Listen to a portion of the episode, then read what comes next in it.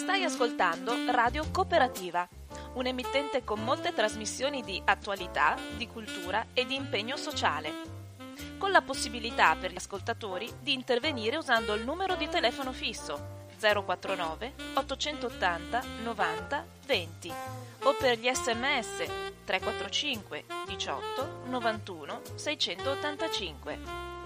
Nessuna interruzione pubblicitaria perché non dipende da alcuno sponsor commerciale.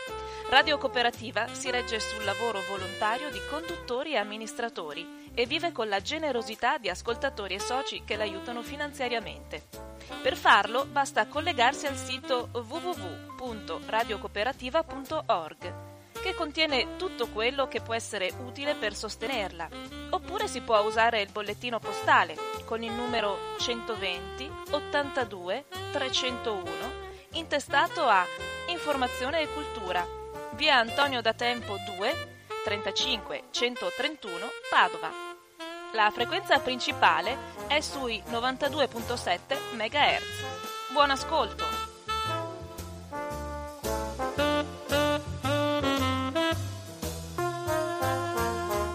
Un cordiale buongiorno a tutte le persone sintonizzate su Radio Cooperativa. Oggi abbiamo eh, due ospiti, uno che è un giramondo un po', eh, quindi dobbiamo un pochino... E l'altra invece, la, allora parlo di Sandro Zorzi che è un medico e che fa eh, tante tante indo, indo, come si dice, anestesie.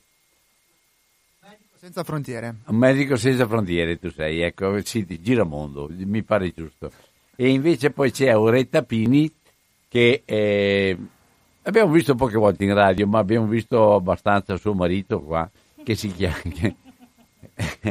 Va bene. Eh, Buongiorno. Allora, partiamo immediatamente. Volevo, eh, sì, si parte un po' sorridendo anche perché tra amici credo sia giusto eh, sorridere anche qualche volta, no? Eh, non ho parlato con Sandro della sua ultima esperienza, della sua attività ultima, perché ci siamo trovati proprio qui in radio direttamente. La Auretta eh, invece appartiene a un comitato che lavora sulla tematica e che ha anche dato eh, di persona a visitare le situazioni. Allora, parliamo, oggi parliamo di una realtà molto sensibile all'interno di, direi, di, di, un groviglio delle serpi, non so come chiamarlo, ma è veramente un covo delle serpi la zona in questo momento e sta tornando purtroppo gravemente di attualità. Stiamo parlando di Palestina. Ah, vuoi introdurre tu, Sandro, che hai fatto l'esperienza, sei arrivato da pochi giorni dalla, da casa, mi pare, oppure no? Uh, sì, io fatto, sono un medico senza frontiere, lavoro come, come, anestesista. Questa ultima missione è stata proprio nella striscia di Gaza e uh, a Nablus, nella zona di Nablus, per portare soccorso alle popolazioni che sono Nablus dove si trova? Parte di, quale parte di Cisgiordania? Uh, la, uh, è il, a confine con la Giordania, ma il, a nord di Gerusalemme è un, uh, la città, tra l'altro, che ha dato i natali anche al, al re di, di, Giordania, Re Hussein, eh, alla regina di Giordania attuale. Ed è una, una zona che recentemente è salita alle croniche per un attentato eh, recente.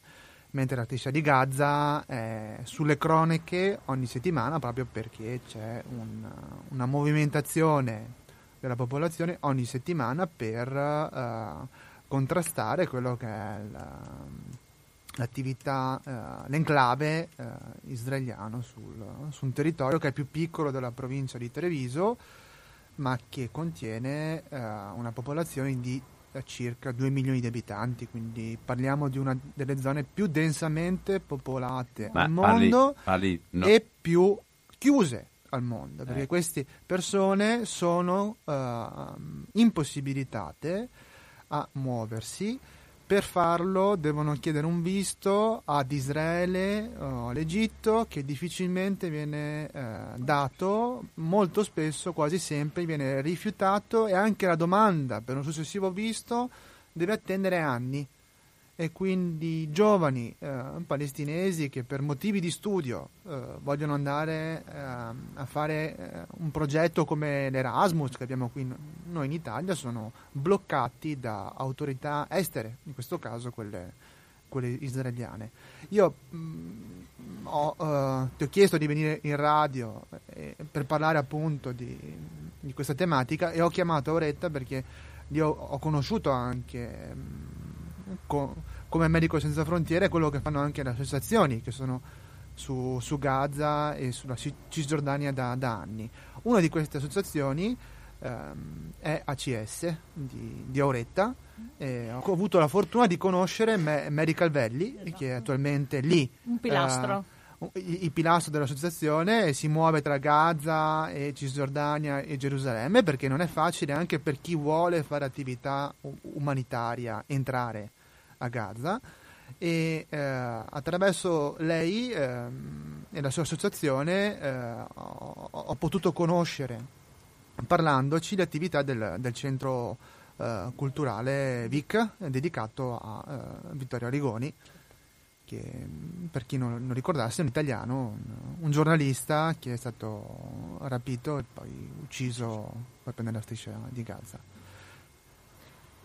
Uh, buongiorno a tutti, io sono Auretta e collaboro con ACS che è un'associazione padovana storica di cooperazione, il nostro nome infatti è eh, Associazione Soli- Cooperazione e Solidarietà. Da quasi vent'anni svolgiamo attività di cooperazione internazionale in territori particolarmente compromessi da conflitti da conflitti che sono terminati militarmente ma sono ancora, sono ancora pieni di conflitti sociali, vedi per esempio la Bosnia, eh, o che sono ancora in situazioni di conflitti interni, di guerre striscianti, guerre civili come il Congo, eccetera, o di conflitto quotidiano come eh, non tanto la Palestina ma soprattutto Gaza, però noi operiamo anche in Palestina eh, da molti anni e la Palestina, eh, intendendo Cisgiordania e Gaza, sono forse il territorio su cui siamo intervenuti col maggior numero di progetti. I nostri progetti sono progetti di eh, agricoltura biologica, quindi agricoltura sociale, per cercare di dare innanzitutto un sostentamento eh, alle popolazioni locali per restare radicate sul loro territorio, avere eh, la possibilità di conservare la loro terra e la produzione alimentare e quindi poter sostenere la loro comunità. Eh, collaboriamo con enti pubblici, dal Ministero degli Esteri regione, eh, alle regioni italiane, ma anche delle regioni estere eh, abbiamo delle, avuto delle collaborazioni in Belgio, ma anche con molte realtà private. Noi siamo un'associazione assolutamente laica, ma eh, abbiamo delle realtà come eh, la Caritas internazionale, la Caritas ambrosiana, eh, la Tavola Valdese che sostengono i nostri progetti e collaboriamo con altre associazioni perché nessuno è sufficiente a se stesso ovviamente. E soprattutto nel mondo della cooperazione dove bisogna avere sempre una visione d'insieme e capire in ogni momento che cos'è che può essere utile in quel luogo, non solo sullo specifico progetto, quindi non so, aiutare sull'agricoltura e quindi noi collaboriamo con, anche qui a Padova con Agronomi Senza Frontiere, che sono il nostro come dire, braccio eh, esperto ad agricoltura, ma anche con moltissime altre associazioni anche a livello internazionale. E in uh, Palestina il nostro lavoro è stato in gran parte anche a Nablus, dove eh, abbiamo collaborato e collaboriamo ancora con una realtà locale, il Park, che è un'istituzione che aiuta e collabora con i contadini, fa supporto eh, tecnico, scientifico, eccetera. E il nostro lavoro è sempre quello di lavorare con la comunità locale, a partire dai loro bisogni. Quindi non di fare progetti che partono da qui e vanno là a eh, proporre e imporre un po' un progetto, come spesso succede nella cooperazione internazionale, soprattutto quella delle grandi realtà. Noi andiamo dove abbiamo delle relazioni che già esistono da prima di quel progetto E questo, per esempio, a Gaza, grazie a Mary Calvelli che vive lì da tanti anni, ma anche da molte altre persone, eh, con eh, il povero Vittorio Rigoni e altri, e, e collaboriamo con altre realtà anche in questo momento lì. E forse anche con Medici Senza Frontiere adesso, perché la, la, la, la, mia speranza è stata proprio quella di creare un contatto per trovare un impiego a quelli che adesso sono uh, i giovani di Gaza colpiti da queste vicende che ogni settimana, uh, perché non... Allora, cosa sono queste vicende ogni settimana? Ma diciamo che le nostre attività uh, sulla Palestina come Medici Senza Frontiere cominciano nel 1989, quindi una storia di, di, di guerra in quella zona che solamente pensando... A, al 1989 siamo presenti per le necessità dell'area, ma è dal 30 marzo 2018 che le nostre attività proprio a Gaza si sono concentrate eh, con i feriti che ogni settimana eh, purtroppo sovraffollano tutti gli ospedali pubblici che non sono in grado di far fronte a eh, di che cosa stai parlando? i giovani che vengono eh, presi di mira che tipo sol- di manifestazione volevo mandarti? La Grande Marcia del Ritorno, dal 30 marzo 2018, ogni venerdì ci sono delle manifestazioni al confine con Israele. A queste manifestazioni partecipano in gran parte giovani e uh, ogni settimana uh, i soldati israeliani sparano uh, principalmente sugli arti inferiori uh, sui, sui, giovani palestinesi e sulle parlato donne, di, su operatori umanitari, su uh, giornalisti, alcuni sono anche morti e parliamo di medici. Di gomma oppure feriti gravi? No, pa- parliamo di uh, omicidi. Israele ha avuto a livello internazionale ehm, proprio dei, dei, veri e propri processi per le violazioni sui diritti umani che ha perpetrato nei confronti della popolazione di Gaza e anche su operatori umanitari esteri certo. che erano presenti proprio per uh, alzare la voce su questo che è un atteggiamento uh, che va contro uh, i, i, diritti dell'uomo. Perché... La domanda che ti ho fatto, sparano pallottole per uccidere le persone. Pallottole vere, non pallottole di no, gomma. Non gomma, non Io ti ho risposto dicendo che hanno ucciso delle persone sparandogli eh. dei proiettili e questi proiettili eh, inizialmente per un periodo adesso sembra che abbiano recepito le indicazioni anche della, delle Nazioni Unite perché non si possono utilizzare tutti i tipi di proiettili, anche nella guerra ci sono delle regole i proiettili che in parte sono stati utilizzati avevano un potere distruttivo eh, talmente importante che eh, erano illegali anche in un contesto di guerra us- eh, poterli usare. Quindi si, si, può immaginare un giovane di 24 anni con eh, una gamba esplosa, quale peso avrà sulla società.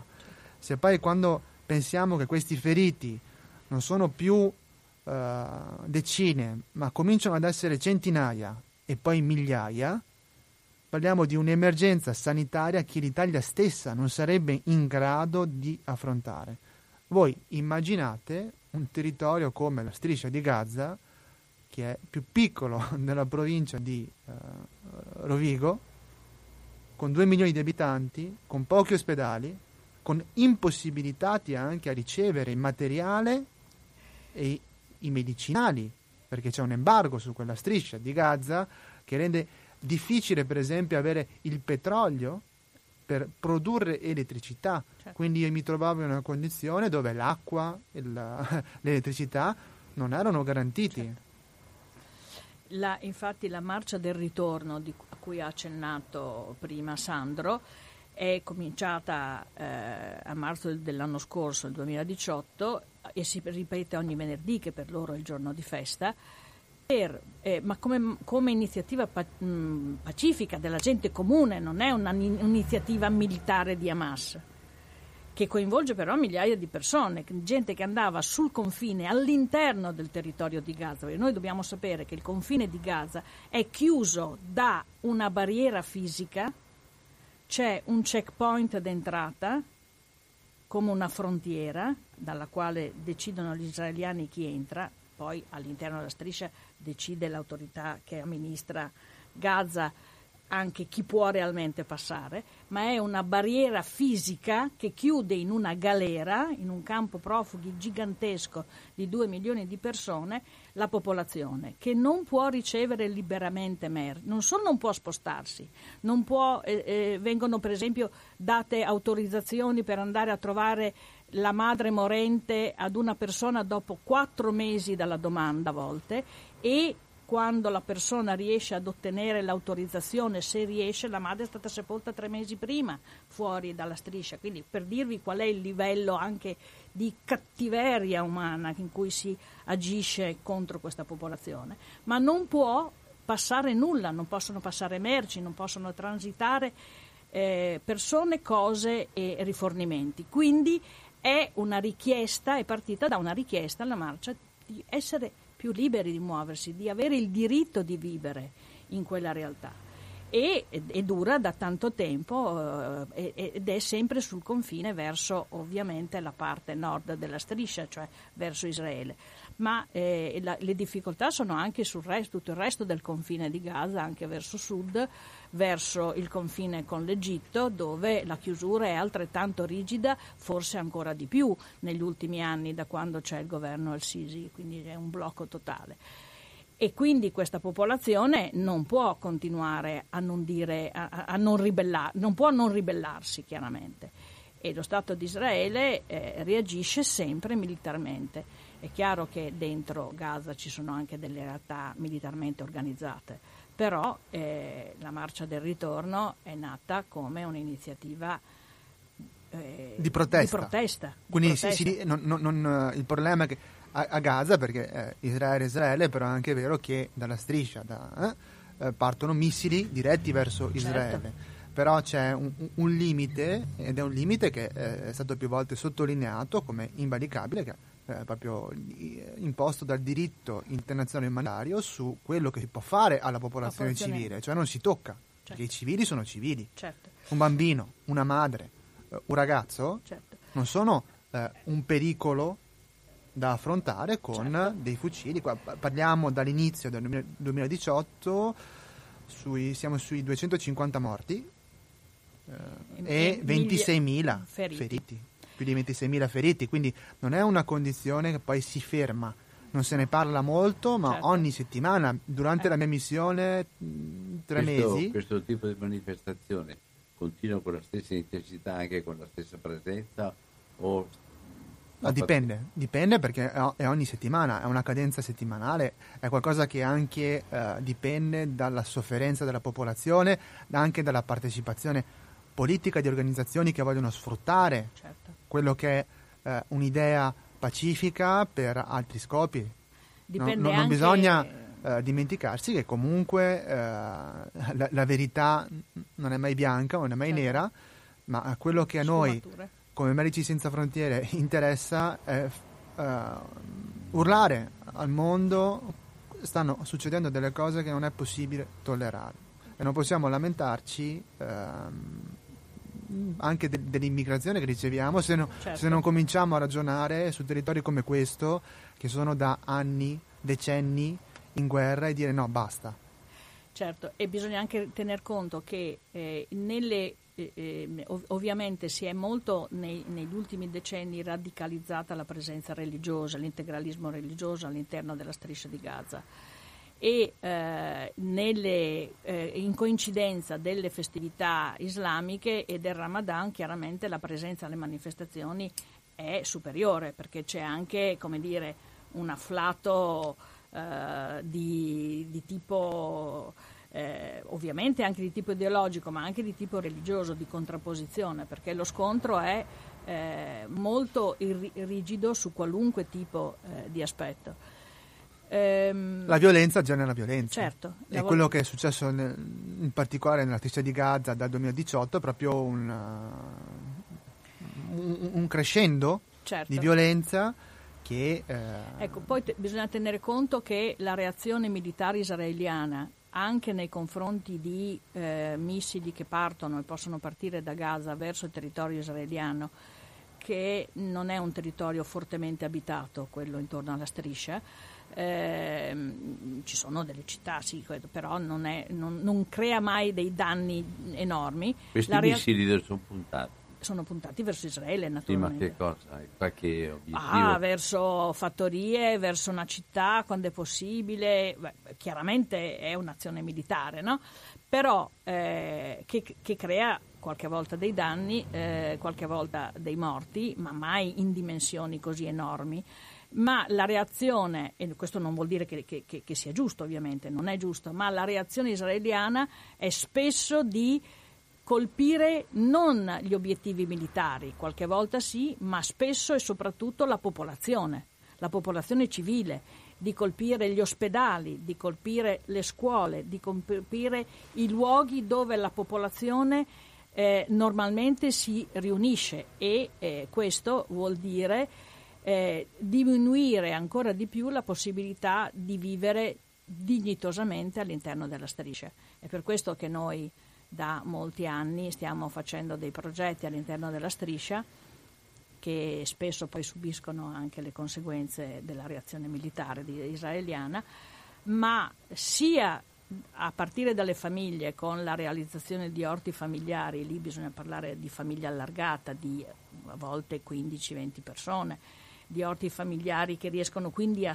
a, a bonificare un terreno eh, colpito militarmente e a permettere alla famiglia di ritornare a usarlo per alimentarsi, per produrre eh, per alimentarsi e ricostruire anche la casa, eccetera, ma anche progetti che invece intervengono sulla tentare di mantenere una coesione sociale al di fuori del controllo eh, politico e religioso e fanatico eh, del, dei gruppi che operano dentro Gaza, in modo che vi sia una sorta di come dire, luoghi nei quali la popolazione può trovarsi liberamente. E questo è per esempio il caso del, dell'ultimo grosso progetto che abbiamo nella, nella striscia proprio verso il confine eh, dove ci sono spesso gli scontri che si chiama eh, Green Hope Gaza e anche un progetto invece di coesione sociale con luoghi di incontro anche di convivialità e quindi le gelaterie del progetto P-Step, poi se volete ne parliamo dopo nel merito. Ma eh, il problema è che questa popolazione è ormai eh, eh, solo in balia di azioni eh, militari o paramilitari e questo eh, provoca ogni giorno comunque dei morti e dei feriti. Quindi rimane inalterato lo, l'idea dello scontro frontale, e, e rimane inalterato l'idea che non è possibile una via di pacificazione, di mediazione tale per cui si eh, rinuncerà finalmente il anche... dialogo per la pace, ma io penso che Oretta, lei è stata anche in, nel 1998, mi diceva... Nel, sì, nel 98 avevo incontrato anche Arafat a Gaza City. Ma e, e, allora non è che non è possibile, il problema è che il mondo esterno a, Gaza, alla, alla, alla, a Israele e alla Palestina hanno comunque degli interessi. Intorno al conflitto israelo-palestinese si gioca una grande economia, l'economia di guerra, di guerra continua, è un'economia estremamente redditizia per chi governa, per chi amministra, per chi ha in mano le leve economiche, chi commercia, chi commercia eccetera. Pensiamo a tutte, le, a tutte le armi, pensiamo al mantenimento di un gigantesco eh, esercito, quello di Israele, pensiamo all'enorme eh, frenesia eh, costruttiva immobiliare delle colonie. Milioni di persone vivono ormai a Israele dentro le colonie. Le colonie sono degli insediamenti edilizi israeliani all'interno dei territori dati dagli accordi internazionali alla gestione palestinese e lì eh, si, eh, ci sono popolazioni che spesso non lavorano, lavorano eh, vivono assistite dallo Stato di Israele e che hanno bisogno di eh, tutto e che vengono quindi sostenute eh, economicamente dal governo e che hanno eh, eh moltissimi militari che le difendono no? dalla popolazione palestinese residente all'esterno. e, al cui centro si sono insediati. Pensiamo che eh, soltanto a... Um, eh, come si chiama? Nablus? Eh, no, ehm, eh, scusate, sto perdendo il, il, il nome della... Ramallah? La città dove c'è il gruppo eh, israeliano eh, eh, ebraico ehm, ortodosso chiuso dentro il centro, dove c'è la, la tomba di Abramo. Beh, scusate, mi sta sfuggendo il nome di questa città così importante, eh, che è una città simbolo comunque per tutte e tre le religioni, perché se parliamo della tomba di Abramo della tomba dei patriarchi, cioè, questo vale per gli ebrei, vale per i cristiani, vale per anche il mondo musulmano, che riconosce eh, eh, il valore di queste eh, e, e, che li racchiude comunque all'interno del suo credo. Allora, in questa città ci sono eh, una trentina di famiglie che vivono asserragliate in una specie di quartiere bunker dove si sono autoghettizzate e ci sono eh, quindi c'è un, un pugno di persone sono famiglie molto numerose, io non so dire esattamente quanti sono numericamente perché fanno molti figli e c'erano gli ortodossi, eh, ma ci sono eh, 1500 soldati che continuamente devono difendere la loro presenza all'interno di questa città. Hebron. Hebron, ecco, scusatemi, eh, la, la, la vecchiaia che incombe mi fa perdere di vista ecco, la città di Hebron. No?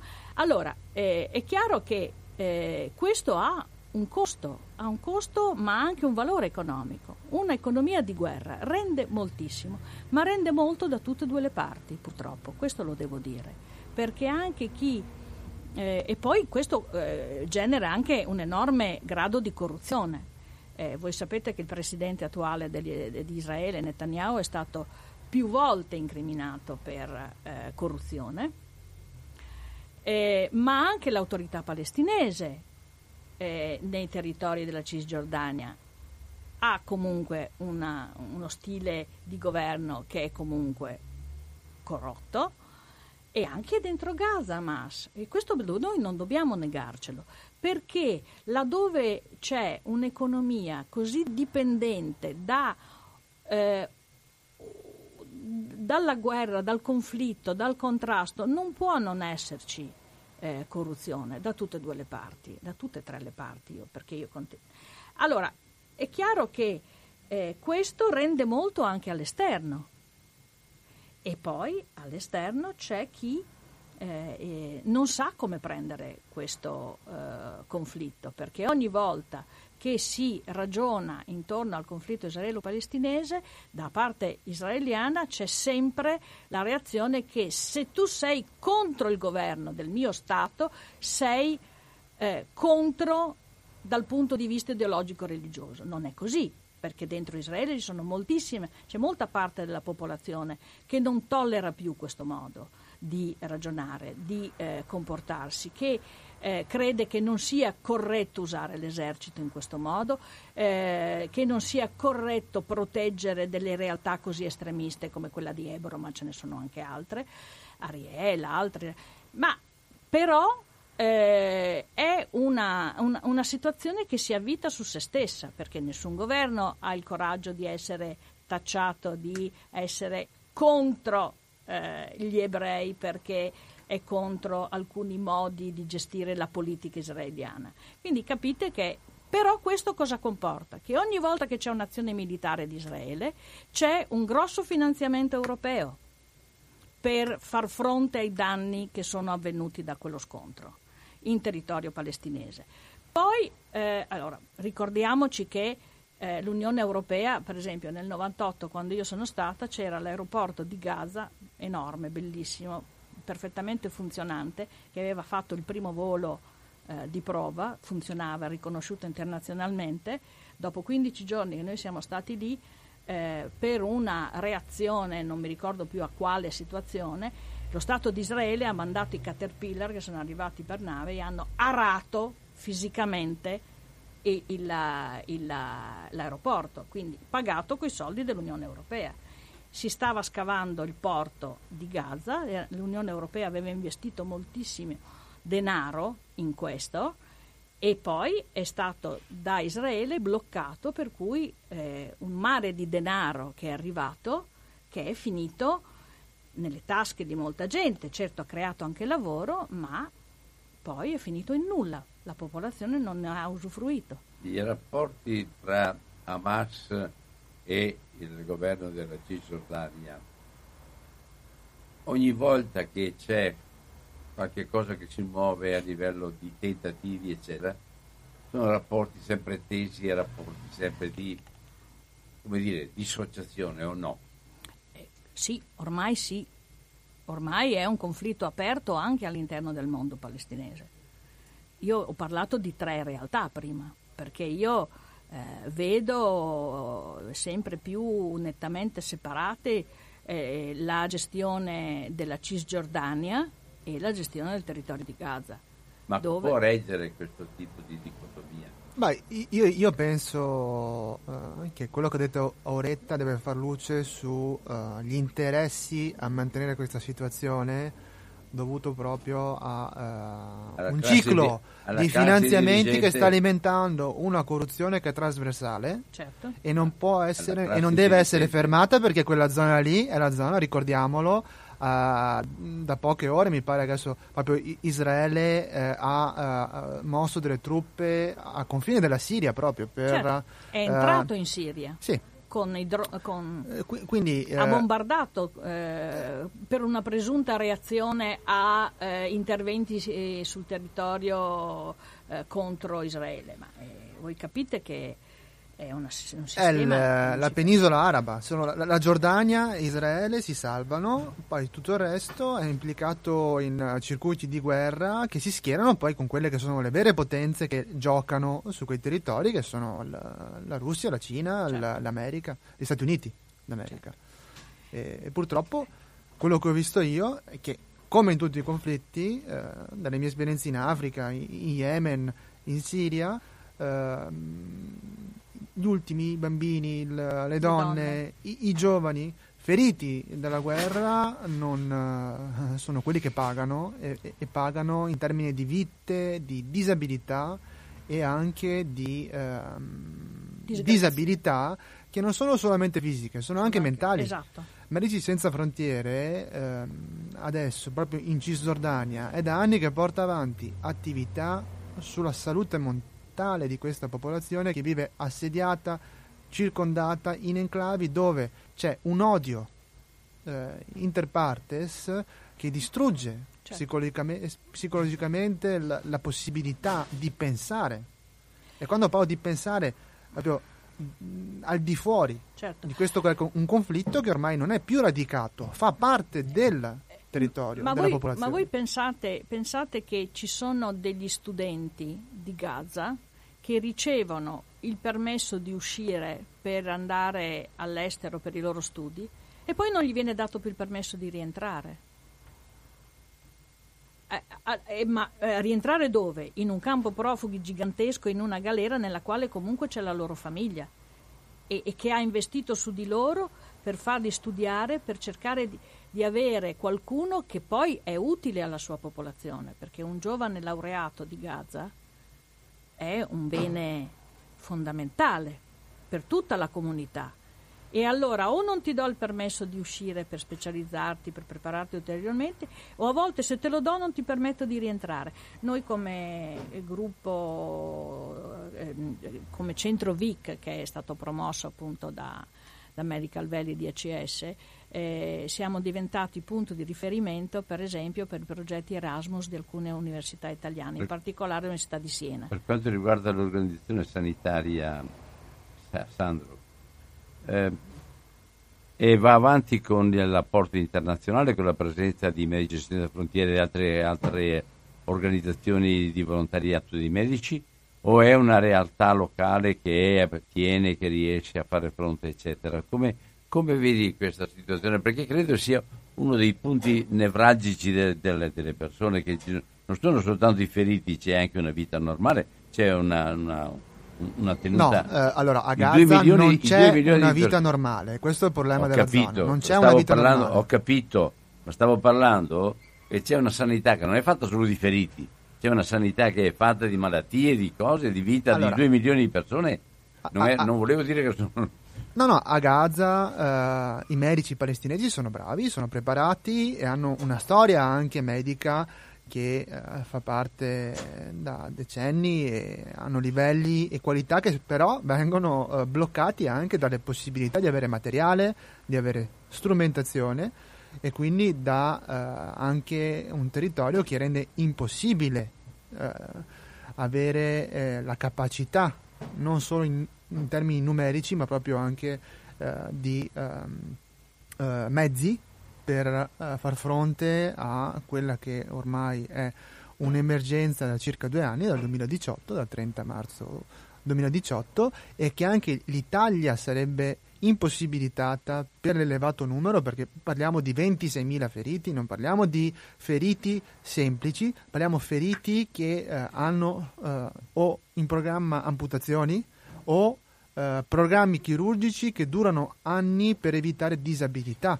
La cosa che più eh, noi come Medici Senza Frontiere non siamo in prima linea, proprio perché eh, la sanità a Gaza, eh, il Ministero della, della Sanità di Gaza riesce a coprire con eh, l'aiuto ovviamente sempre della comunità internazionale, ma con le proprie risorse e i propri medici eh, le emergenze. Noi siamo in seconda linea proprio per eh, tamponare questa impossibilità nel fornire una sanità di base a questi numeri che sono incredibili, anche la nostra attività copre, eh, penso, siamo sul 10% di tutti eh, i giovani della striscia di Gaza che hanno avuto lesioni agli arti inferiori. Quando parlo di lesioni non parlo di ehm, traumi semplici, ma traumi complessi eh, dovuti al- ai proiettili e quindi ad armi da fuoco che hanno eh, maciullato i tessuti di, un- di una gamba, di un piede,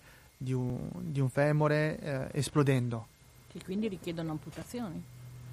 In, eh, in parte richiedono amputazioni, in parte richiedono una chirurgia altamente specialistica, ricostruttiva, che non è solamente la chirurgia, ma un percorso riabilitativo e quindi non soltanto ehm, un percorso che si fa all'interno dell'ospedale, ma deve essere continuato per anni per riacquisire una funzionalità minima Quindi e dignitosa per poter affrontare un- una vita lavorativa dove eh, non, non- non- non si può pretendere anche di, eh, essendo sani, di averne facilmente una.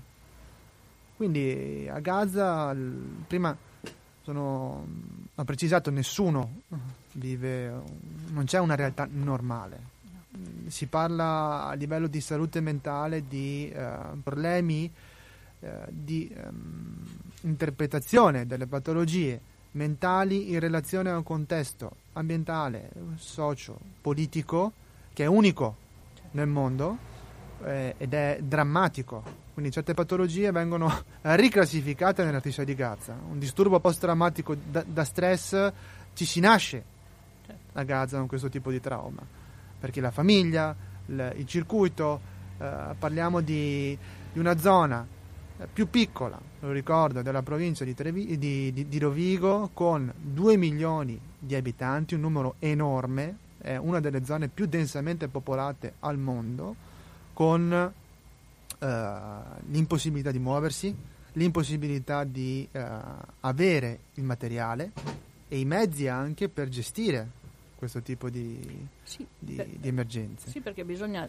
dire che è eh, Israele che controlla continuamente tutto ciò che entra. Per esempio, io conosco dei tecnici che lavorano per il Fondo Economico Mondiale che ha fatto un grosso investimento a Gaza per una centrale solare, perché non entra carburante, per produrre energia, e che hanno dovuto passare anni a, eh, per cercare di ottenere non solo l'approvazione del progetto, eccetera, ma di riuscire a ottenere giorno per giorno il passaggio del materiale tecnico che serve per realizzare gli imp- gli impianti solari che producono energia, perché lo Stato di Israele trova continuamente dopo aver approvato il progetto, dopo aver approvato che il Fondo economico mondiale finanziasse questa iniziativa, eh, eh, trova tutti i giorni una scusa per dire che il camion che porta quei pannelli non può entrare, che quello che porta quei fili non può entrare.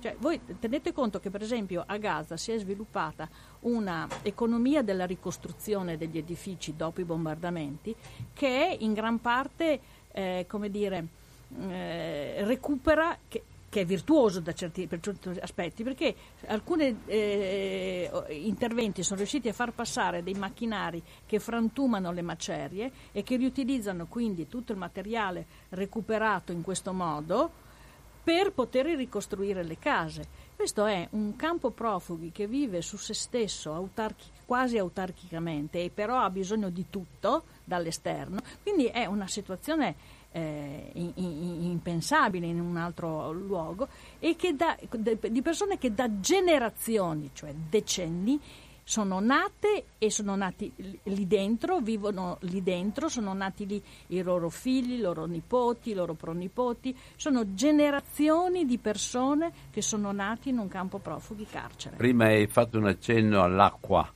tu Sandro. Sì. Mm. Qual è la situazione? Perché credo che sia uno anche questo assieme alla salute, assieme alla, alla cura della malattia, eccetera, nella vita quotidiana, sia una delle problematiche più difficili, più a rischio.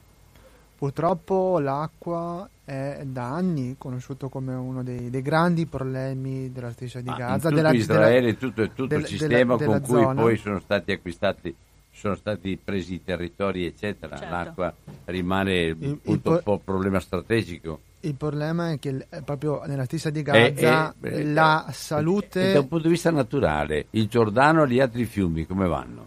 Ma, il Giordano eh, è un bellissimo fiume nel, nel, nel Vangelo, ma eh, è un, un, un fossato, un fossato che eh, non, ah, non, può uh, di sicuro soddisfare le, le, richieste. Ma il problema è che la stessa di Gaza, avendo questo embargo, non, veramente hanno l'impossibilità di desalinizzare l'acqua del mare, per esempio, in maniera adeguata, uh, perché per tutto serve uh, comunque un, un, apporto elettrico. Certo. Perché uno dice, va bene, l'acqua la prendiamo dal mare, il mare è lì, ok, ma l- non basta, l'acqua non è, non è sana allora ci sono anche, essendo un determinante della salute, tutte le patologie col- collegate all'insalubrità dell'acqua.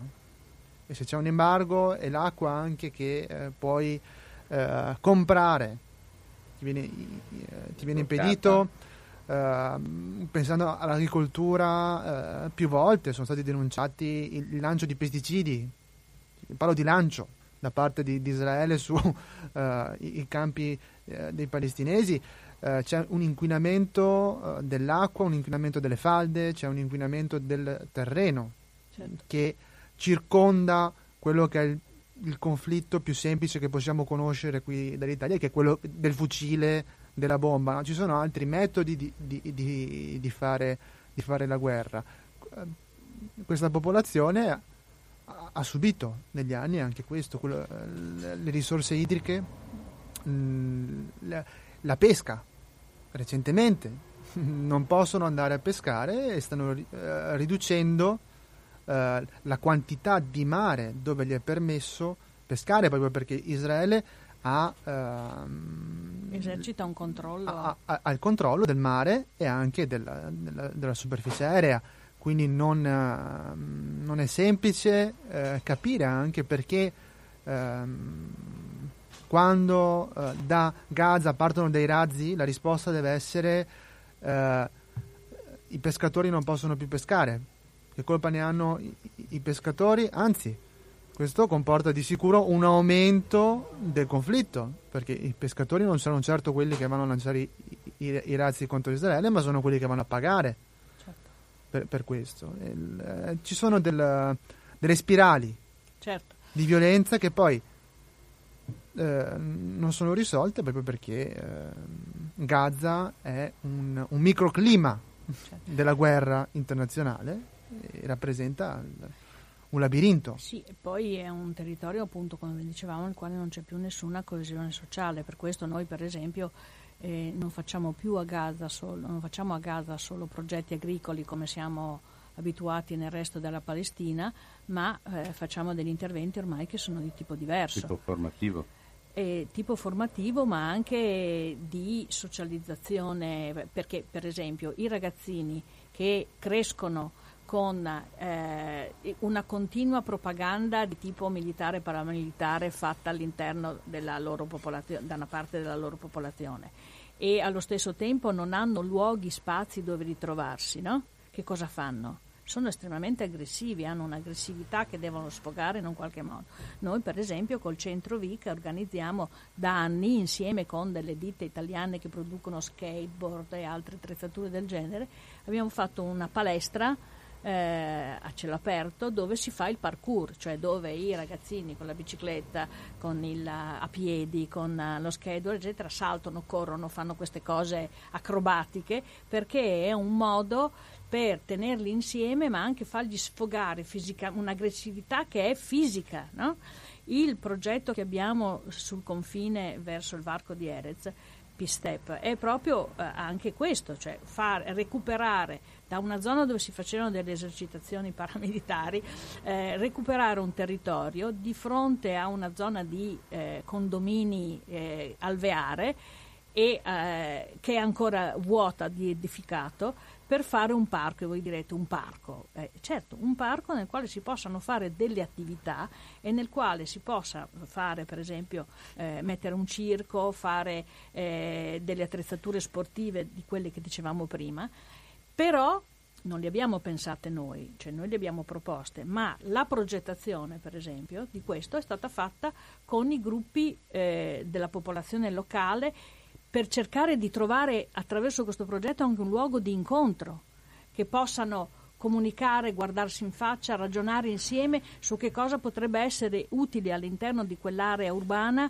per loro, per i loro figli, per il futuro, perché eh, questo è un luogo nel quale, per esempio, uno dei nostri operatori, che è il nostro capoprogetto in questo momento, una, che ha fatto un lavoro di carattere e anche un filmmaker, ha fatto delle interviste, eccetera, e ha, ha, ha, chiesto a degli anziani di raccontare davanti a dei giovani quella che era la loro storia, no?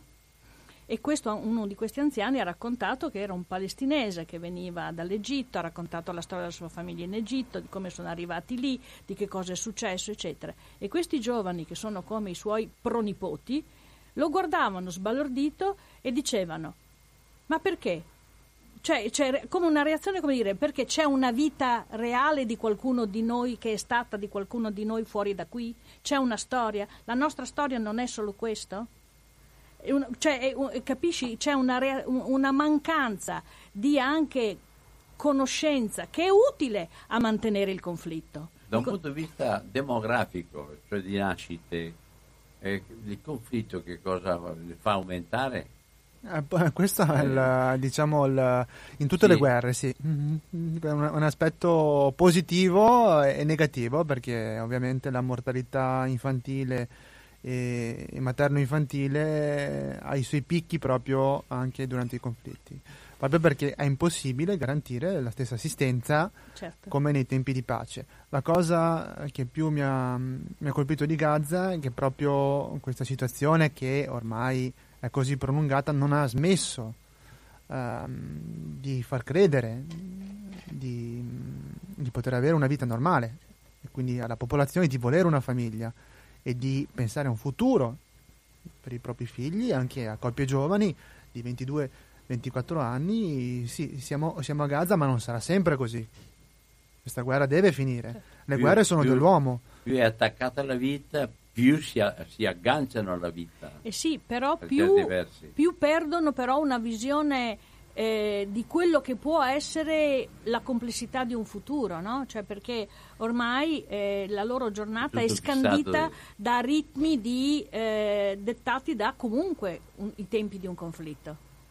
E noi per esempio abbiamo fatto l'esperienza eh, da, anni, da, alcuni anni di un festival di corti palestinesi, no? che sarà anche a ottobre qui a, a, Padova, il Natra Festival, con la proiezione di alcuni di questi. Ci sono dei filmati eh, fatti da alcuni giovani all'interno della striscia di Gaza in cui proprio al centro c'è sempre una coppia, un gruppo, delle persone che eh, si filmano all'interno eh, lo- di, una, di una casa che finché non ti viene bombardata è l'unico luogo che dà un minimo di senso di possibilità di vita e di coppie giovani che dicono ma noi siamo sicuri che possiamo avere qualcosa, ma sì che possiamo averla anche domani, ma ha senso fare dei figli in una situazione del genere? Sì, eccetera. Cercare di comunque eh, guardare un futuro possibile, che però è questo continuo alternarsi di sì, un futuro ci può essere, ma quale? Ma forse no. E, e quindi questo è uno stress continuo che ti impedisce di pensare anche in un altro modo. Per quanto riguarda rapporti extra, non soltanto lo scontro diretto Israele e Gaza, diciamo, ma per quanto riguarda rapporti extra, alleanze, eh, oltre a gruppi, oltre ad associazioni, alleanze internazionali, chi è che tiene a favore dei palestinesi di Gaza e chi no. Allora, come, come Medico Senza Frontiere e come associazione noi proprio ci teniamo lontani da queste discussioni proprio perché siamo neutrali, indipendenti, non ci interessa. Quello che ci interessa a noi è no, dire scusami, c'è la guerra. Sarete neutrali quanto volete, ma siete là e quindi voi siete a delle persone che fanno alleanza con la Palestina anche a Gaza.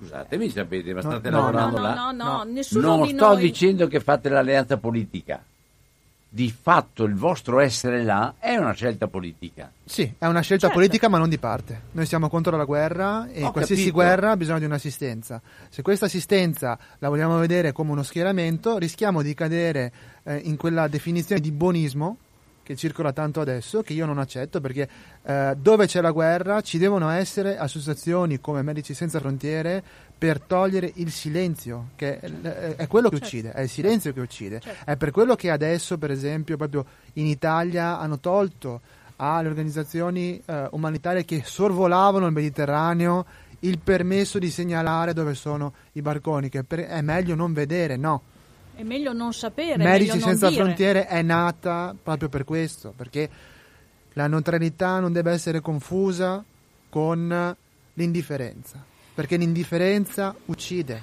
il silenzio uccide, non ci può eh, non schierarsi contro la guerra, deve essere eh, qualcosa di, di, veramente ed estremamente chiaro e confondere la presenza di... Eh, di un'associazione come Medici Senza Frontiere con ah, se sei lì è perché vuoi aiutarli. No, questo non è questo. di eh, essere presenti umanitariamente facilita la vostra possibilità di entrare e uscire, la vostra possibilità di esserci, oppure rimanete sempre anche voi dentro una difficoltà grande per arrivare. In questo, in questo, contesto uh, noi abbiamo, uh, dobbiamo avere, fare delle pressioni su, su, Israele per raggiungere la striscia.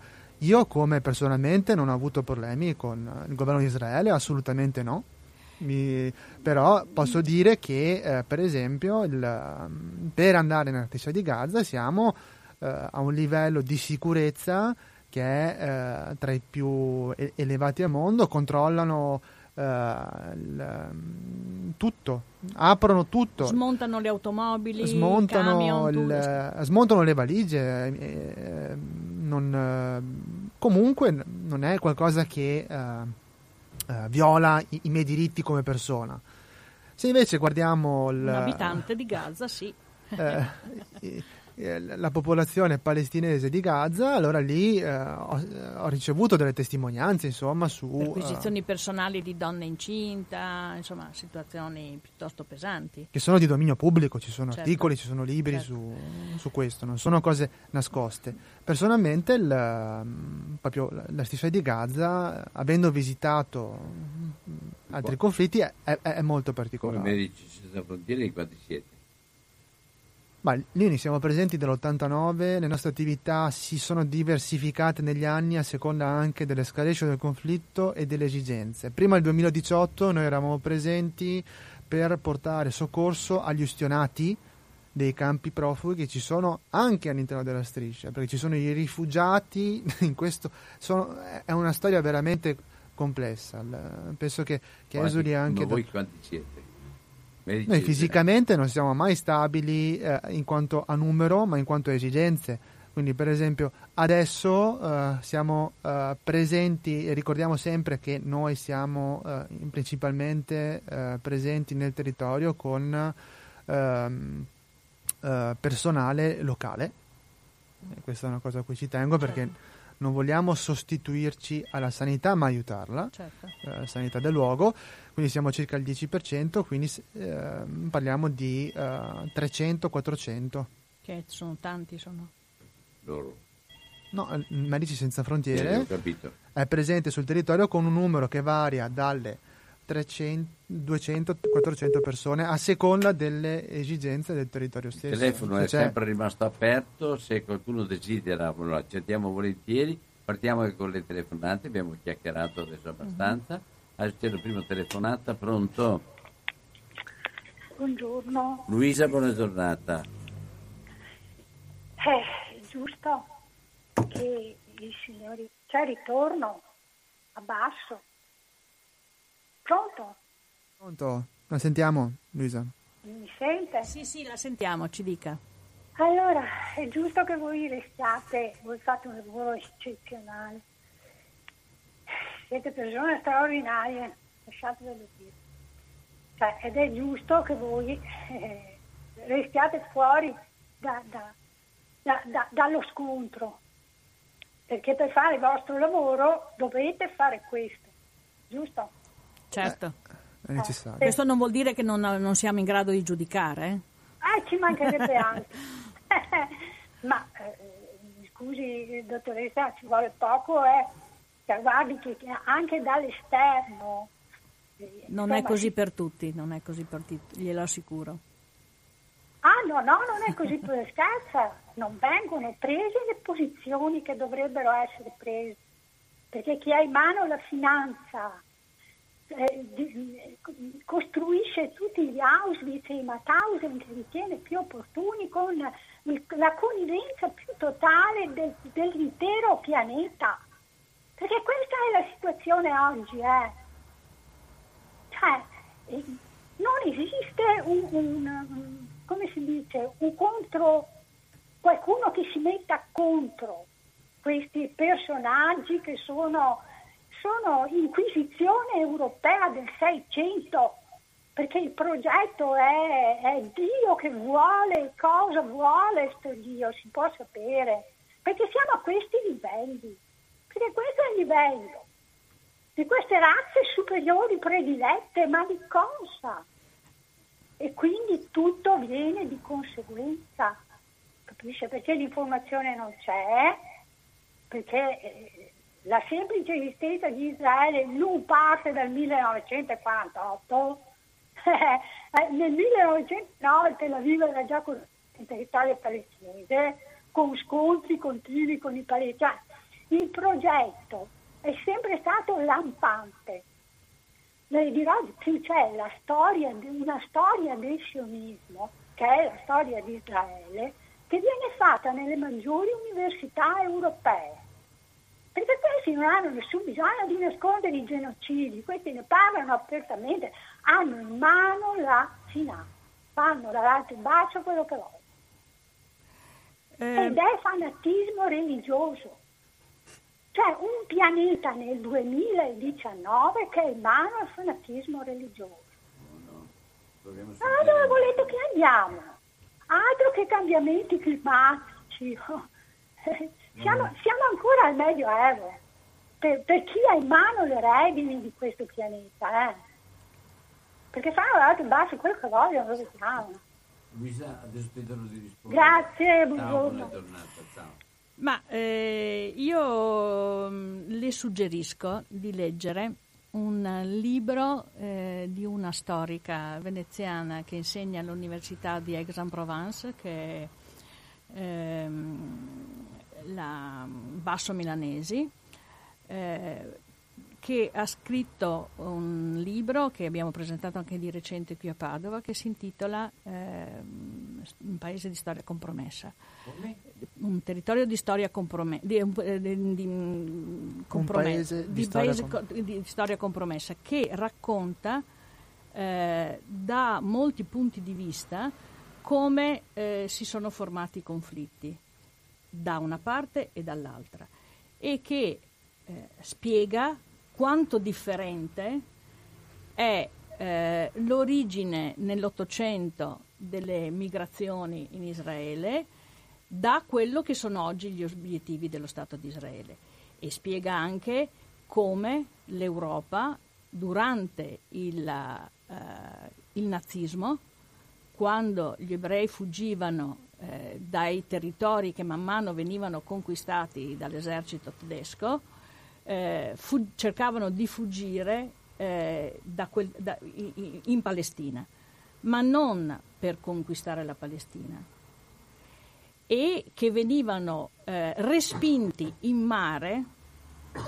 dalla Gran Bretagna che allora gestiva eh, la, ehm, il territorio dell'attuale Palestina e che aveva eh, scritto un libro bianco nel quale spiegava perché gli ebrei eh, che fuggivano dai pogrom eh, o, dalla, o, da, o, dal rischio di finire nei campi dovevano essere respinti dalla Palestina. E di quante migliaia ne sono morti, come muoiono oggi chi cerca di venire in Italia e in Europa in mezzo al Mediterraneo, ne sono morti eh, nelle navi di fronte ai territori oggi dello Stato di Israele. Quindi la storia non è così semplice, è molto più complessa e eh, si evolve e i conflitti sono uno strumento eh, dire, economico molto potente che indirizzano l'evoluzione di molti territori e cambiano la storia e le ragioni per cui certi processi eh, sono cominciati. Questo è il mio punto di vista. C'è un'altra telefonata subito. Pronto? Pronto? Sì? Sono Giuliano da Venezia. Giuliano, buona giornata spero di cavarmela in qualche decina di secondi. Intanto una premessa perché poi quando... Chiedo scusa critica... Giuliano, sì. avevo sbagliato la levetta, allora qualcuno non ha sentito. Comunque vai, vai tranquillo. Sono Giuliano da Venezia. Sì, sì.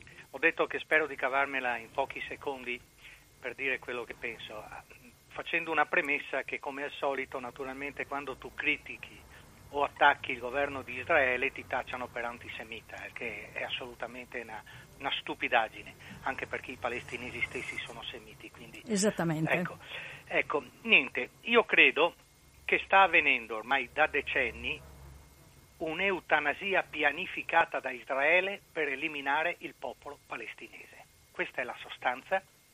Naturalmente con la complicità dei cosiddetti paesi democratici, Stati Uniti primo di tutti, il più grande protettore di Israele, l'Unione Europea che fa nulla anche lei perché questa situazione cambi e il cambiamento della situazione sta ancora nell'accordo del novembre del 47, mi pare, quando vennero decise due stati, due popoli, due stati e l'autonomia particolare per Gerusalemme come capitale delle tre religioni.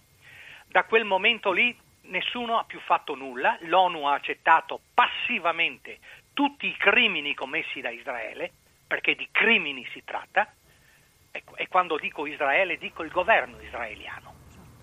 Ecco, no, io non ce l'ho con gli ebrei o con i musulmani, parlo del governo israeliano, sia chiaro.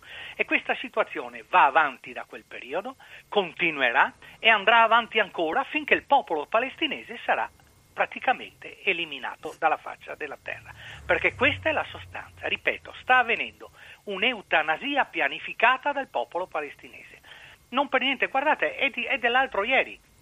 Un'altra dichiarazione di Netanyahu, il quale il governo israeliano ha dato il permesso di costruire altri 300 appartamenti su, su un territorio, su un terreno che doveva essere parte integrante dello Stato palestinese. Continuano a edificare, a occupare e a uccidere, perché di questo si tratta. L'avete detto anche voi, perché quando non gli si permette di pescare, non gli si permette di, di, di industrializzarsi, non gli si permette di studiare, non gli si permette vengono spogliati dei territori, cosa, cosa, volete chiamarla questa? Buono. Buono. Allora, voi. No, il, ehm, la storia, insomma, sono documenti, cioè, la politica uccidi per primo di, di Israele è, è, questa.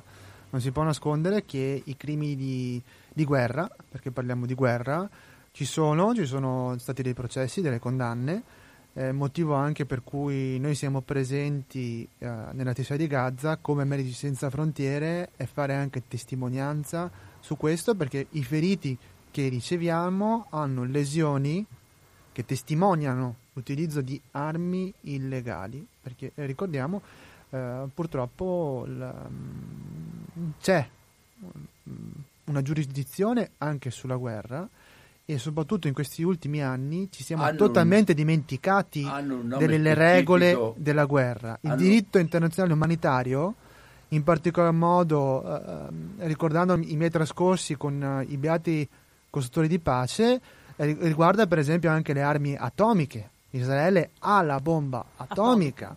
Eh, hanno eh, un sistema missilistico Iron Dome che è utile e necessario anche perché proprio l'altro giorno insomma da Gaza sono partiti dei razzi che eh, fortunatamente sono stati bloccati da questo sistema ma hanno eh, una potenza di fuoco e una capacità ehm, di guerra che è eh, non proporzionata e non ha senso in confronto alla mm, realtà che ho visto io nel, nella striscia. E, e, e, ricordiamo poi questa politica di, di, Netanyahu, che è anche ministro della difesa, sul uh, uccidi per primo.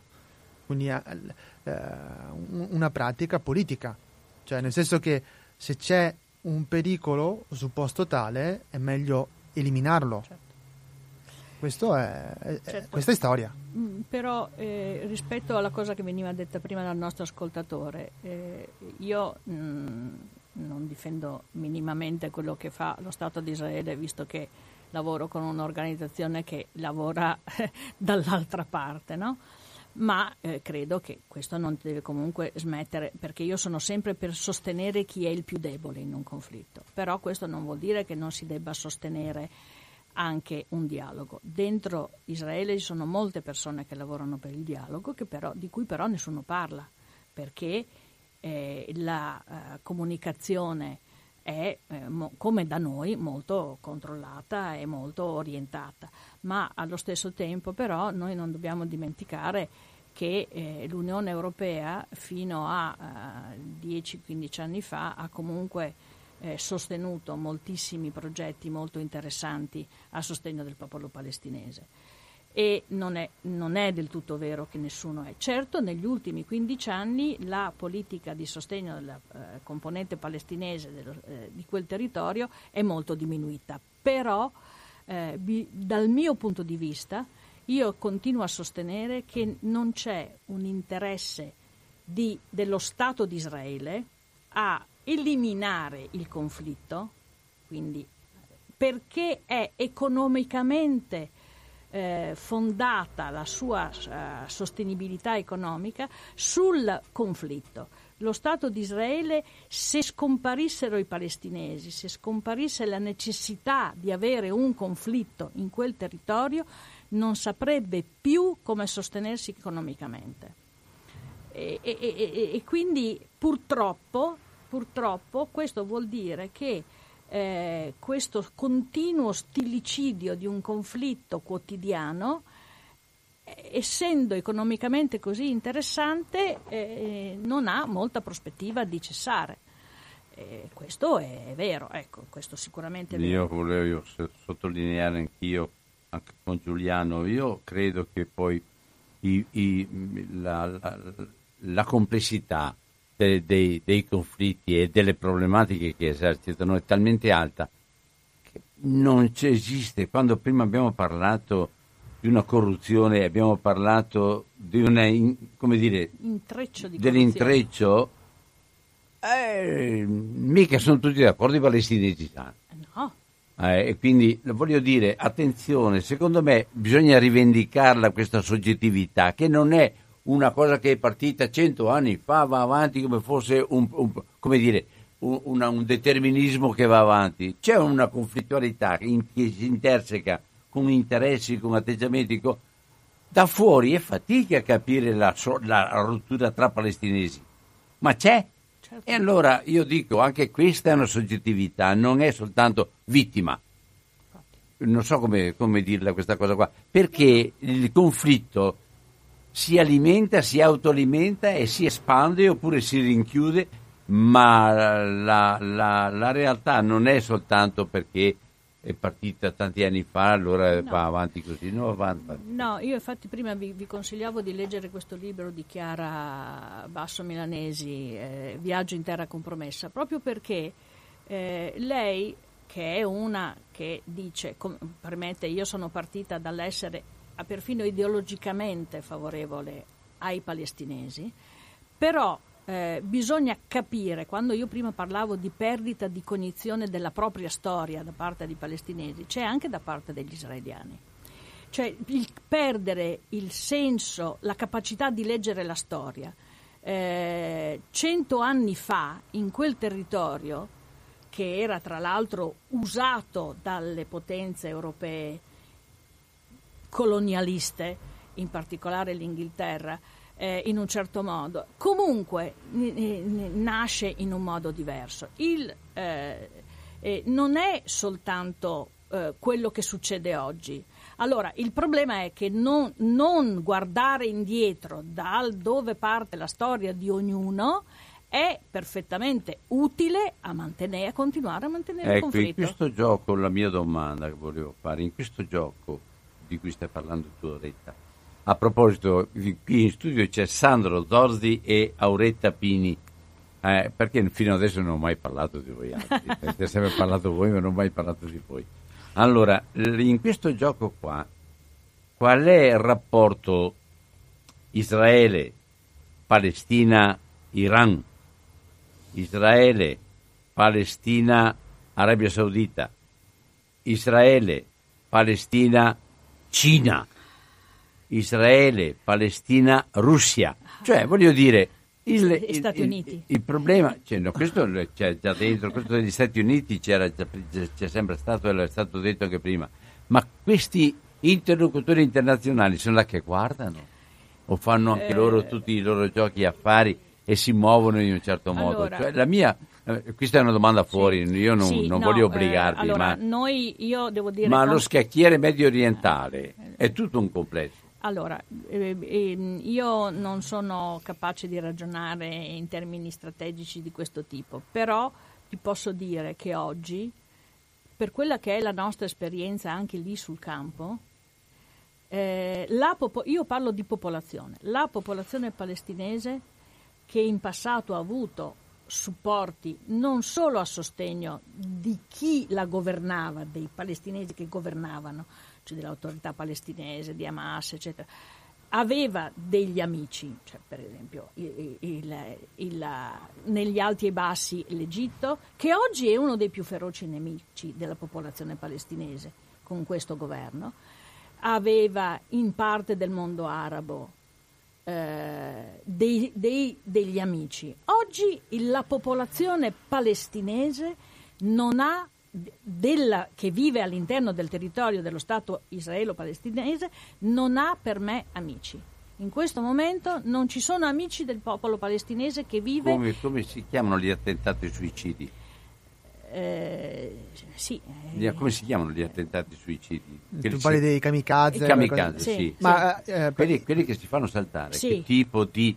Questo, e questi qua sono stati quelli io... vi, vittime di una, di una logica del martirio? No, sono vittime di una logica ideologica. Ado, ado, sì, ideologica, ideologica di conservazione del conflitto. Ad, sì, adoperata sul piano internazionale. Che cosa hanno prodotto poi? Ah, sul piano internazionale, per esempio, hanno prodotto, secondo me, che in questo momento chi sostiene. Allora, siccome c'è una chiusura anche fisica totale, sono stati chiusi tutti i tunnel, per esempio, attraverso i quali verso l'Egitto entrava entravano armi, entravano soldi, entravano derrate, entrava petrolio, cioè tutte queste vie sono chiuse, ci sono solo delle vie eh, cioè che queste erano non legali per Israele, ma erano come dire un diritto di un popolo di cercare di trovare delle vie di sfogo, di, co- di collegamento, ma oggi non c'è, non c'è, più neanche questo, ci sono solo delle vie illegali che passano attraverso l'integralismo islamico. Eh, c'è un ten- tentativo continuo da parte di frange dell'ISIS di avere contatti all'interno della striscia, che è il luogo più debole ovviamente, e c'è anche un flusso di denaro. Però io eh, in questo momento non vedo che vi siano all'interno anche del mondo arabo dei veri amici né del popolo palestinese in Palestina né eh, dei suoi governanti, eh, autorità palestinese da una parte e eh, Hamas. Hamas. dall'altra. Eh, perché il conflitto è diventato più grande, il, diven- il conflitto è uno scacchiere mondiale ormai. Eh, guardate la guerra in Siria, no? La guerra in Siria è eh, un conflitto, di, è un continuo eh, serie di interessi di grandi potenze. Allora, sempre 049 880 90 20 stanno Io, prima di chiudere però vorrei Auretta e Sandro. proporvi anche Dopo, una, un una, una, piccola cosa. Pronto? Pronto, ciao Albino, sono Franco. Ciao Franco. Buongiorno alle tue ascoltatrici, alle tue ospiti, scusami alle ascoltatrici, ai tuoi ospiti e agli ascoltatori. Vi sto ascoltando con molto interesse e nonostante lo stress per cercare di prendere la linea, sono stati provvidenziali le domande di Albino e le vostre risposte. A Radio Cooperativa agli Albori venne invitato come ospite a una trasmissione che si eh, chiamava Chiedo la parola il responsabile palestinese, adesso voi, io vi chiedo di aiutarmi, la rivolta dei palestinesi, la rivolta delle pietre... L'intifada. In, a, prego? L'intifada. Perfetto, aveva quel nome ed era la, la, rivolta che andava in quegli anni lì. E noi chiamammo, eh, noi, io e la persona che conduceva la trasmissione, una persona che mi è molto cara, e chiamammo il, il responsabile palestinese qui a Padova per spiegare cos'era quella cosa, era la rivolta delle pietre, io la dico in italiano, e contro, oh, contro chi era armato. Era una rivolta senza speranza.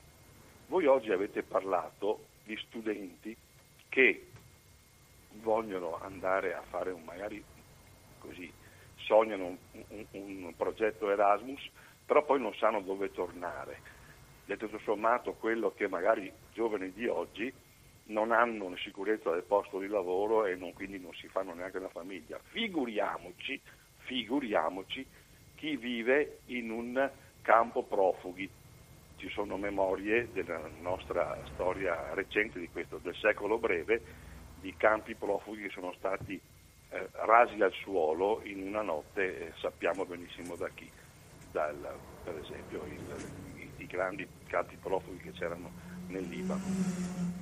Ma la domanda mia è questa, voi avete toccato cose molto importanti con gli ultimi interventi e le ultime risposte date ad Albino. La domanda mia secca è questa, che speranza abbiamo che i giovani palestinesi non cadano nelle braccia dell'ISIS? Perché io ho paura di questo e vi ascolto con grande interesse, perché ho tanta paura di come sono riusciti a resistere veramente con il grande contributo delle donne i curdi, ho anche fiducia e speranza che resistano i palestinesi. Vi ascolto, grazie. Eh, beh, dopo lascerò la, la, parola a Sandro che lui è, è, è lì e, e, sa che cosa sta succedendo in, proprio in questo periodo visto che è tornato pochi giorni fa. Io lo dico un po' più da fuori. Eh, Secondo me una speranza c'è sempre, perché nel momento, eh, cioè non tutta la, la, la, popolazione in qualunque situazione, parliamo in generale, è così radicalizzata. Ci sono sempre delle persone, ci sono ad Israele, ci sono fra gli israeliani, ci sono fra i palestinesi, so, c'erano nelle rivolte eh, siriane, eh, ci, cioè, ci sono sempre delle persone che cercano di eh, resistere non facendosi mangiare l'anima, il cuore e la vita quotidiana dall'ideologia. E queste sono la speranza. Nei giovani, eh, nei giovani, i giovani sono più fragili, ovviamente, no? Allora è per questo che ci sono tante realtà di, di orga, organizzazioni che lavorano su quel territorio, perché il fatto che noi siamo lì con, delle, eh, con dei progetti eh, costruiti insieme a loro che sono soprattutto rivolti alle donne, alle imprese delle, alle imprese delle donne, alla reazione dei giovani per poter avere eh, la possibilità di trovarsi dei luoghi di incontro, di fare, di, per svolgere attività eh, sportive insieme, per fare dei, delle attività conviviali. Questo è il lavoro che facciamo proprio perché comunque ce l'abbiamo una speranza per i giovani. Lo stesso lavoro che fa Sandro, che fanno i Medici Senza Frontiere lì è esattamente questo, poi lui ne parlerà meglio ma è quello di lavorare soprattutto per restituire una possibilità di vita, nel loro caso dei medici, a quelle persone che hanno subito dei danni così permanenti dalla guerra che non solo non gli permetterebbero neanche di avere una vita, come dire, tutta solo di odio, ma neanche di avere una vita, perché quando hai dei danni permanenti non, non hai più neanche una vita Invece sì, il nostro lavoro serve a cercare di mantenere viva una società civile. Io sono to- totalmente d'accordo con Oretta e condivido proprio uh, anche delle esperienze. Uh, io ero in Kurdistan, ero in Siria, certo. ho passato lo Yemen, ho visto adesso Gaza e rischio che i giovani cadano in queste trappole eh, estremiste è alto. A Gaza stesso il, Vittorio Rigoni è morto eh, proprio perché dei giovani estremisti l'hanno rapito e l'hanno uh, ucciso. Ma questo no, non rappresenta un popolo, rappresenta un pericolo e questo pericolo viene amplificato e viene reso reale e tale proprio da un'indifferenza, da uh, il non parlarne e nel lasciare cadere, nel, uh, nel ghettizzare questi conflitti, queste popolazioni a se stesse. E per questo è anche importante parlarne in Italia. Ed è importante alzare la voce e dire no, eh, essere contro la guerra eh, perché la, eh, se c'è un, una guerra anche in un solo paese del mondo interessa tutto il mondo, non è chiusa lì. E questi giovani che vivono questo conflitto, che hanno visto solo la guerra, ehm, ancora riescono, perché abbiamo internet per esempio, a vedere un futuro che è diverso dall'odio, dalla violenza, ma bisogna parlarne, cercare il dialogo. Il dialogo eh, si crea eh, con discussioni che eh, hanno principi e su questi principi, eh, se ci sono, sono condivisibili e vanno oltre anche le ideologie e superano le, religioni. Eh, una terra di conflitto eh, che ha un futuro di pace. E questo è è quello che da anni ci diciamo come operatori certo, umanitari. Certo. Eh, vi posso dire di una cosa che stiamo facendo qui a Padova? Abbiamo telefonato un attimo, poi, poi accendi a questo, va bene? Pronto? Sì, buongiorno, mi chiamo Dario, Dario e chiamo da Mestre. Buona giornata.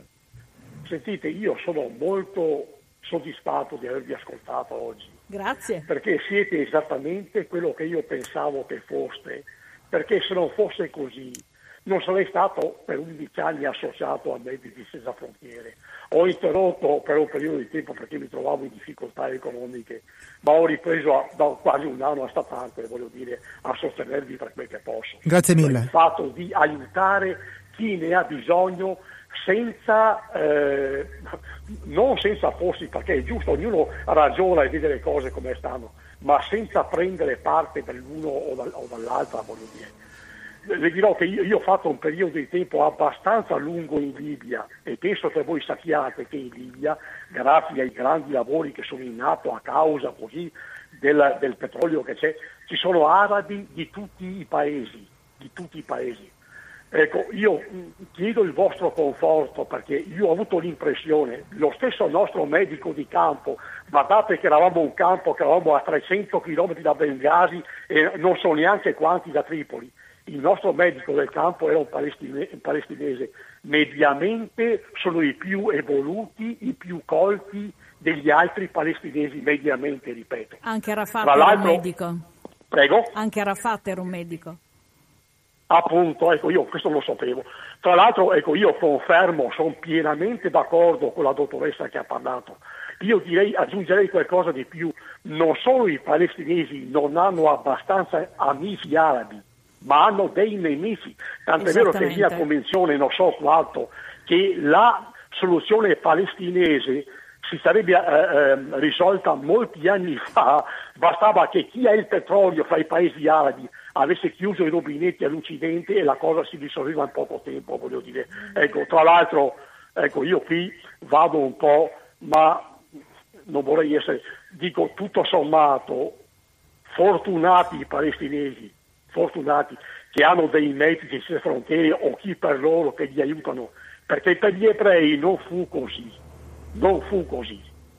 Vennero sterminati e non c'era barba di medici senza frontiere o di chi altro li aiutasse, voglio dire. Quindi io mi sono posto diverse volte questa domanda, alla quale non ho saputo dare una risposta. Non so come mi sarei comportato da cittadino israeliano fuggito dall'Europa se diversamente a come stanno comportandosi adesso i, israeliani oppure no, voglio dire, ecco, mi limito a terminare qui perché il tempo è quello che è. Grazie. Io comunque ecco, sono contento di avervi perché confermate... Su agenda si rende conto che le indagini fino a quel momento sono state farraginose, frenate, trascurate, fatte da persone decisamente incompetenti. E allora crea un pool in cui confluiscono polizia, criminal pol e carabinieri. Questi però dopo un po' si ritirano dicendo che non hanno risorse sufficienti e non mettono a disposizione il materiale in loro possesso, trincerandosi dietro un interesse superiore che nessuno capisce cosa sia. Eppure hanno avuto cinque morti e il caso Macauda che ancora scotta. È uno degli episodi più strani e controversi dell'intera vicenda.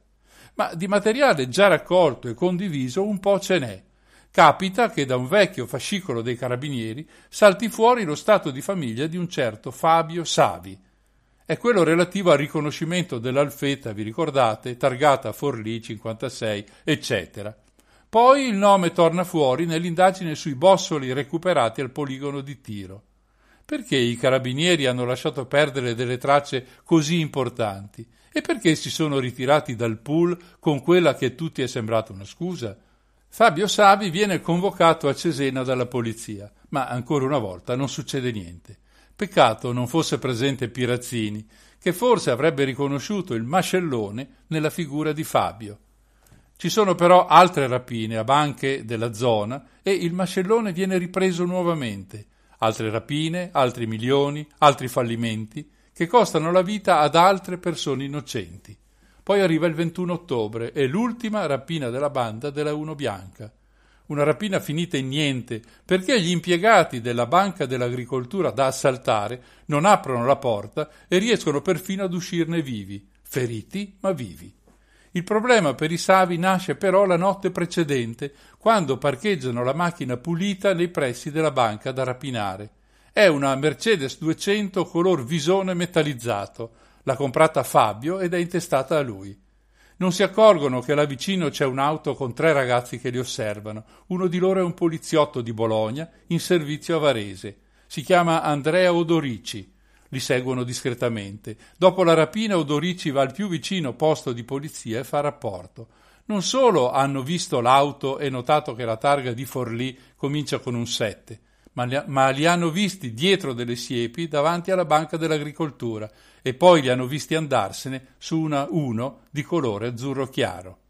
Odorici, che probabilmente ha il grande merito di far svoltare le indagini e di chiudere sette anni di incubi per i cittadini, viene punito per essere stato fuori casa in orari non consoli.